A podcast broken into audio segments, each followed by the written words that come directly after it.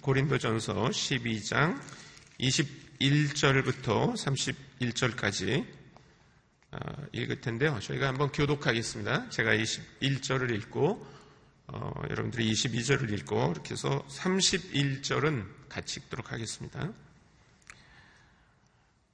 눈이 손도로 내가 너를 쓸 데가 없다 하거나 또한 머리가 발도로 내가 너를 쓸 데가 없다 하지 못하리라.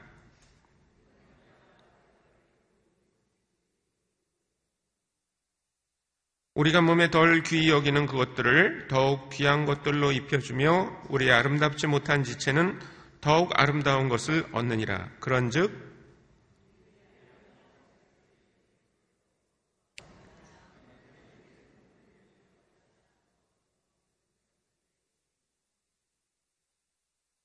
몸 가운데서 분쟁이 없고 오직 여러 지체가 서로 같이 돌보게 하셨느니라.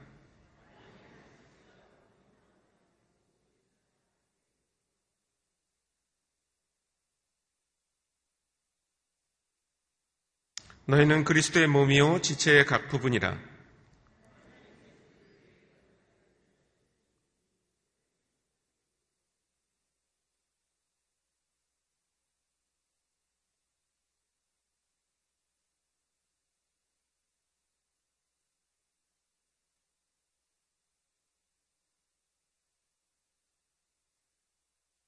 다 사도이겠느냐? 다 선지자이겠느냐?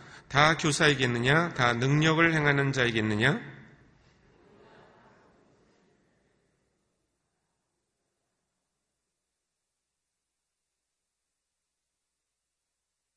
같이 읽습니다. 너희는 더욱 큰 은사를 사모하라. 내가 또한 가장 좋은 길을 너에게 보이리라. 아마 여러분들이 읽으시는 성경하고 제가 읽는 성경이 조금 다른 것 같은데요. 어, 글쎄, 교회를 바라보는 세상 사람들의 눈이 에, 어떤가 하는 거 저희가 좀 피부로 어, 느끼지 않습니까? 어, 저는 어, 인도네시아에 선교사로 가기 전에 어, 국립세무대학에서 어, 회계학을 강의했었습니다.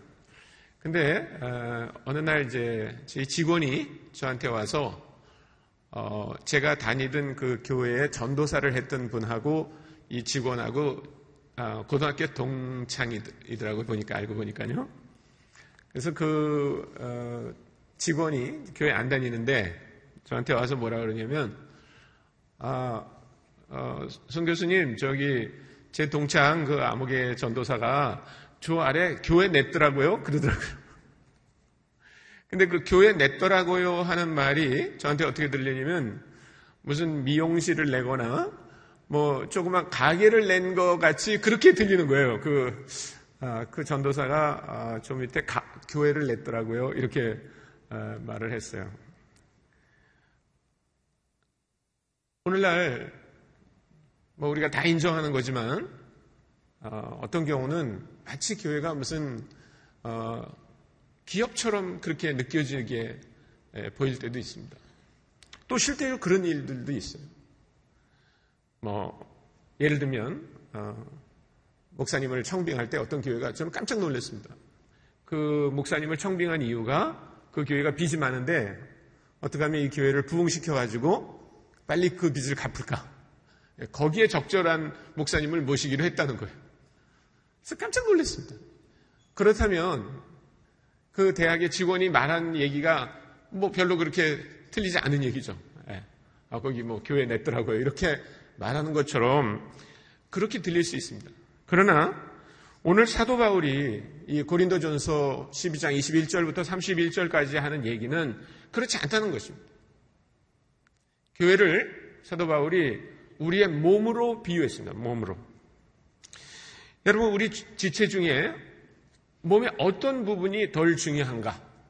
그래서 넌, 넌 필요 없다. 이렇게 말할 수 있는가? 하는 거예요. 여러분 제가 만약에 이가 아파가지고 치과에 갔는데 치과 의사가 이렇게 들여다보더니 벤치를 가져와가지고 이를 두 개 턱턱 뽑아냈어요. 여러분 그런 거 믿어지세요? 절대 그렇게 하지 않습니다. 제가 그 사랑니가 조금 음, 이렇게 이제 나, 길래 제가 치과에 가서 선생님한테 이 사랑니를 뽑으러 왔습니다. 그러니까 그 치과 선생님이 깜짝 놀라면서 아니 왜 이렇게 멀쩡한 사랑니를 뽑습니까? 아닙니다. 그냥 놔두세요. 예, 나중에 예, 이게 그 다른 무슨 이가 문제가 생겼을 때 도움이 됩니다. 그래서 안 뽑아주더라고요. 네. 제가 인도네시아에서 그 이제 대학생 사역을 했는데 가장 가장 가장 가슴 아픈 일이 뭐냐면 인도네시아 대학생들이 일을 막 뽑아요. 일을 막 뽑아요. 제가 한 번은 성경 공부하는데 그 늘 오던 학생이 안 보였어요. 그래서 물어봤습니다. 그 학생이 어디 갔습니까? 그러니까 아 치과에 갔다고. 그래서 치과에 돌아왔어요. 그래서 또 물어봤습니다. 그럼 치과에 가서 어떤 치료를 받았냐 그러니까 뽑았어요. 그러더라고요. 이제 대학생인데 그래서 왜 뽑았냐 그러니까 충치가 생겨서 거예요. 충치가 생겨서. 그래서 제가 그 학생을 놓고 얘기했습니다. 너 이가 몇 개냐? 그러니까 24개. 그럼 넌 손가락이 몇 개냐?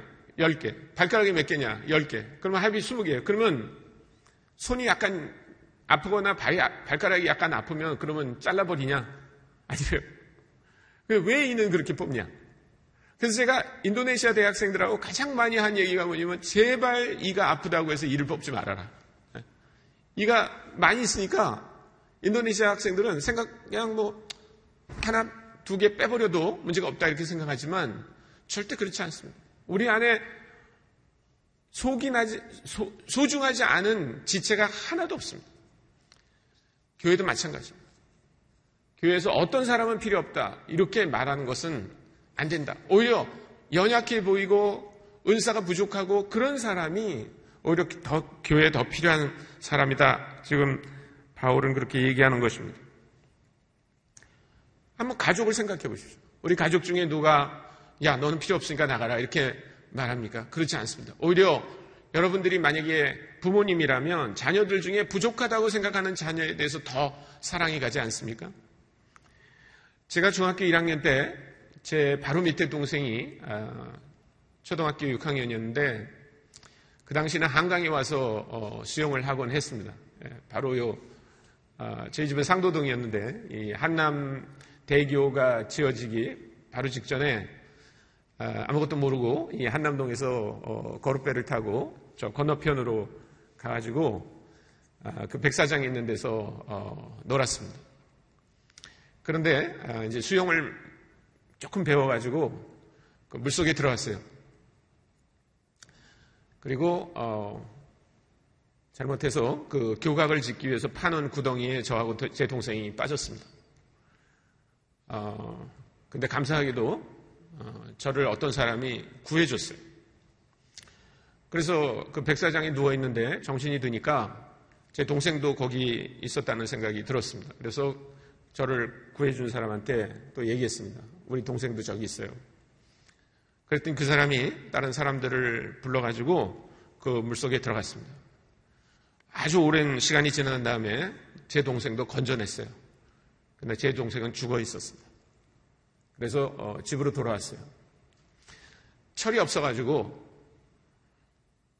철이 없어가지고 저는 어, 그냥 어, 동생이 이제 죽었기 때문에 슬프긴 하지만 어, 그래도 어머니가 어, 제가 살아 들어온 것 때문에 그래도 어, 마음이 좀 괜찮으실 거라고 생각을 했습니다. 또 저는 동생보다 아, 공부를 좀 잘했기 때문에 늘 어머니로부터 이렇게 칭찬을 받았고 우리 동생은 좀 야단을 많이 맞고 그런 동생이었어요. 그런데 우리 어머니가 그 동생이 죽은 걸 보고 땅을 치면서 우시는데요. 제가 어머니께 어머니 그래도 제가 살아왔잖아요 라고 하는 말이 아무 소용이 없어요. 저는 그 광경을 보면서 아, 우리 어머니가 내 동생을 그렇게 사랑했구나 하는 것을 깨닫게 됐어요. 여러분, 하나님이 우리 교회를 보실 때 그러, 그러시다는 겁니다. 우리 중에 누구도 마치 우리 자녀 중에 아무리 부족하다고 생각하는 자녀가 죽거나 다쳐도 더 가슴 아파하는 것처럼 하나님이 우리를 보실 때 그렇게 하신다는 것입니다. 고린도 교회는 사실 우리에게 그렇게 좋은 본으로 보여지는 교회는 아닙니다. 그렇기 때문에 우리가 고린도 교회를 보면서 어, 이거 조심하자, 저거 조심하자 하는 것보다 굉장히 좋은 본이 되는 교회를 바라보는 게 더 중요한 것 같아요. 제가 한번 듣기로 그 위조 지폐를 어, 연구하는 분들이 위조 지폐, 위조 지폐 감별하는 분들이 위조 지폐를 많이 연구하는 게 아니라 진짜 돈을 오랫동안 본대요. 그러면 위조 지폐가 보인다는 겁니다. 그래서 오늘 아침에 저희가 그러면 어, 좀 좋은 본이 되는 교회는 뭘까? 그런 걸 우리가 한번 좀 살펴봤으면 좋겠습니다. 저는 그 본이 아, 사도행전에 있다고 생각합니다. 사도행전에 보면 그 예루살렘 교회가 그런 면에서 아주 좋은 본을 보여줬다고 생각합니다. 그래서 사도행전 6장에서 잠깐만 그 교회 모습을 좀 보도록 하겠습니다. 제가 몇 절을 읽어드리겠습니다. 그때 제자가 더 많아졌는데 헬라파 유대인들이 자기의 과부들이 매일의 구제에 빠짐으로 히브리파 사람을 원망하니 열두 사도가 모든 제자를 불러 이르되 우리가 하나님의 말씀을 제쳐놓고 접대를 일삼는 것이 마땅하지 아니하니 형제들아 너희 가운데서 성령과 지혜가 충만하여 칭찬받는 사람 일곱을 택하라. 우리가 이 일을 그들에게 맡기고 우리는 오로지 기도하는 일과 말씀 사역에 힘쓰리라 하니 온 무리가 이 말을 기뻐하여 믿음과 성령이 충만한 사람 스테반과 또 빌립과 브로고로와 니가노르와 디몬과 바메나와 유대교에 입교했던 안디옥 사람 니골라를 택하여 사도들 앞에 세우니 사도들이 기도하고 그들에게 안수하니라. 여기 지금 이 예루살렘 교회에 두 부류의 사람이 어, 있습니다. 한 부류의 사람은 히브리파라고 얘기하고 또한 부류의 사람은 헬라파라고 얘기하고 있습니다. 이 히브리파라고 하는 것과 헬라파라고 하는 사람을 구분하는 기준은 뭐냐면 언어입니다. 언어. 히브리어를 주로 사용하는 사람이 있고 헬라어를 주로 사용하는 사람이 있다는 것입니다. 뭐 우리 교회로 얘기한다 그러면 예를 들어서 어, 우리 말이 더 편한 성도들이 있고, 뭐 예를 들면 영어가 더, 영어가 더 편한 성도들이 있고, 그렇, 그렇다는 얘기입니다. 그러면 히브리어를 하는 사람들은 그러면 어디서 온 사람들인가? 우리가 사도행전을 보면 이 사람들은 갈릴리에서 예수님을 따라온 제자들이 중심이 됩니다. 그리고 헬라파라고 하는 사람들은 그 사도들이 어, 예루살렘에 와서 오순절날 성령이 충만해서 다른 언어로 어, 복음을 전한 것을 볼 수 있습니다. 그래서 그때 들어온 사람들입니다. 주로 네, 유대인 디아스포라라고 하는 사람들입니다. 이 사람들이 같이 교회에서 어, 생활하고 예배를 드렸습니다. 그러니까 불편할 게 불편한 게 굉장히 많이 있겠죠. 그런데 이 사람들이 어, 어 아마도 그 구제하는 일에 좀 아, 자기네 그 헬라파 과부들이 빠지는 것 때문에 아마 서운했던가 봐요.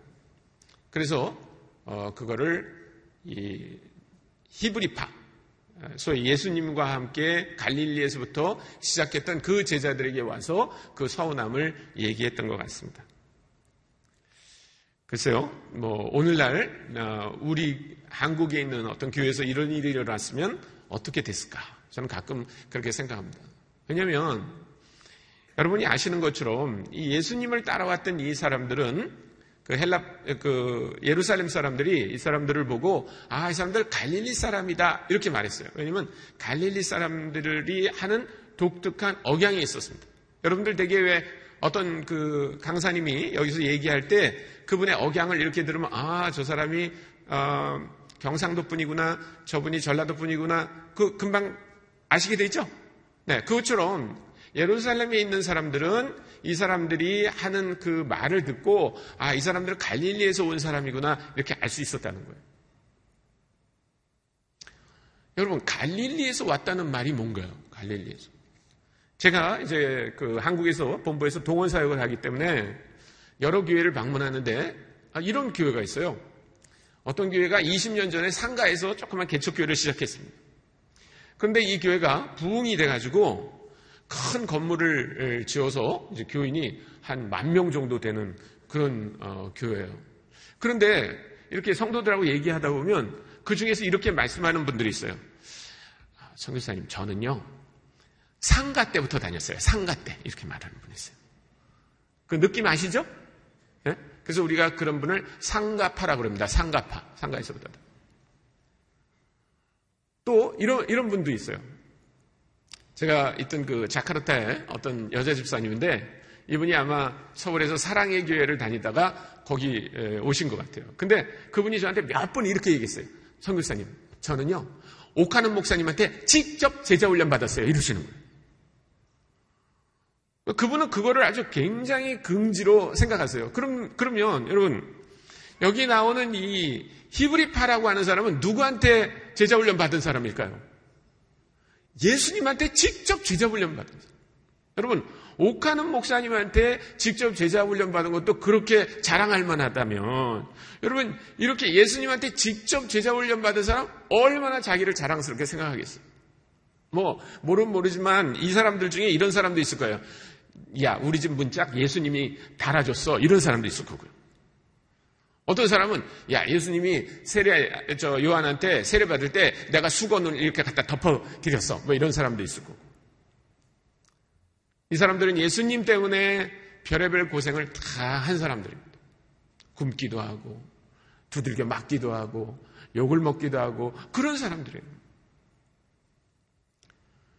그런데 교회가 굉장히 안정되고 정착이 된 다음에 어디서 이 사람들이 들어와 가지고 자기에게 complain 한다.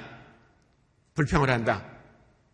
그러면 아마 히브리파 사람들 입장에서는 굉장히 이 사람들이 어, 좀 예의가 없는 사람이네, 뭘 모르는 사람이네, 이렇게 생각했을지도 몰라요.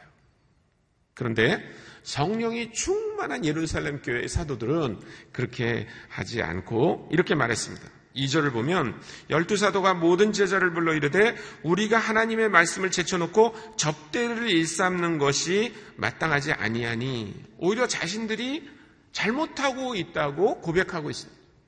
여기서 접대라는 말은 어, 우리가 잘못하면 이렇게 식탁에서 뭘 어, 사람들을 섬기는 것처럼 생각할 수 있는데 어, 저는 오히려 그 당시 식사하는 그 방법을 보면 그거보다는 아마 아, 돈을 세거나 또 재정 출납을 관여하는 일들을 얘기하는 거다. 저는 그렇게 생각합니다. 그러니까 이 히브리파 사람들이 갈릴리에서부터 온 사람이고 이 사람들이야말로 교회를 시작한 분들이잖아요. 그러니까 아마 그런 중요한 일들을 다 맡고 있었던 것 같습니다. 그런데 그 일을 다 헬라파들에게 넘겨주기로 했습니다. 여러분, 이 헬라파들이 나중에 복음을 들고 나가기 시작했어요. 이브리파 사람들은 언어나 혹은 문화를 이해하는 데 있어서 굉장히 제한을 받고 있는 사람들이었습니다. 베드로는 고넬료라고 하는 로마 사람의 집에 들어가는 것도 주저하고 있었어요. 그러나 여기 나오는 이 헬라파들은 스테반이 순교하고 난 다음에 일어난 핍박을 피해서 로마 제국 전역을 두루 다니며 복음을 전한 사람들입니다. 만약에 만약에 그 시절에 이 히브리프 사람들이 우리 헬라파는 필요 없다 라고 밀어냈다면 오늘날 복음이 그렇게 세계적으로 퍼지는 데는 더 많은 시간이 걸렸을지도 모릅니다.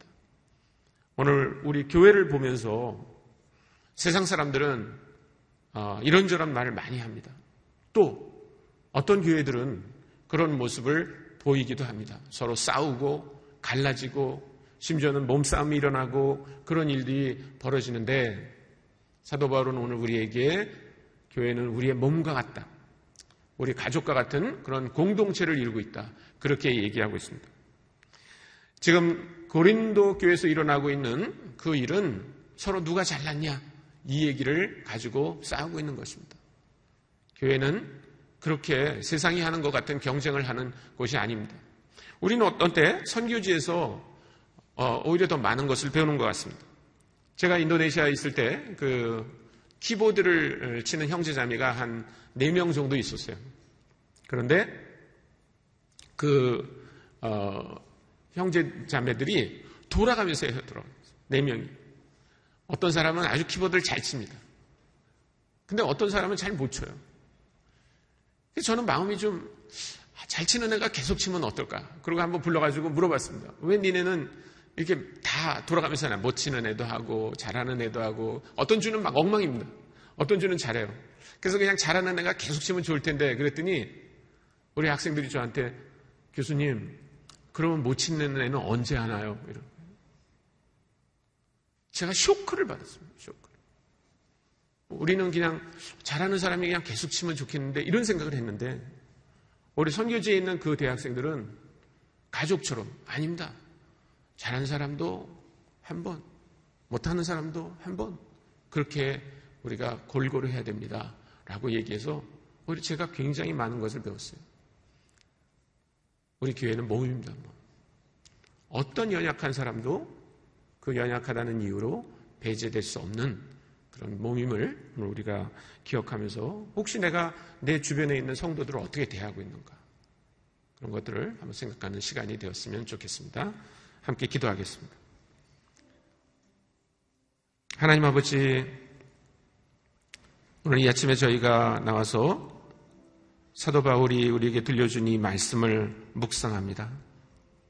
아버지 하나님, 교회가 그 공동체성을 회복하게 하여 주옵소서. 우리 몸의 지체가 아무리 많아도 그 지체들이 경쟁하거나 서로 미워하거나 다투거나 갈라지는 일이 없는 것처럼 우리가 예수 그리스도 안에 있는 그 모임을 오늘 기억하게 하여 주옵소서. 감사드리며 예수 그리스도 이름으로 기도했습니다. 아멘.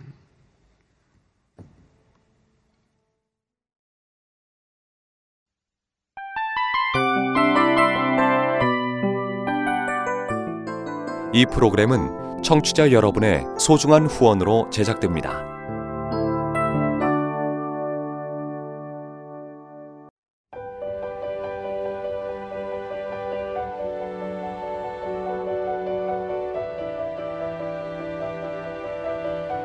세상에는 수많은 교회들이 있지만 더 깊이 있는 말씀 강해를 찾기 위해 크기로만 교회를 선정하지 않습니다.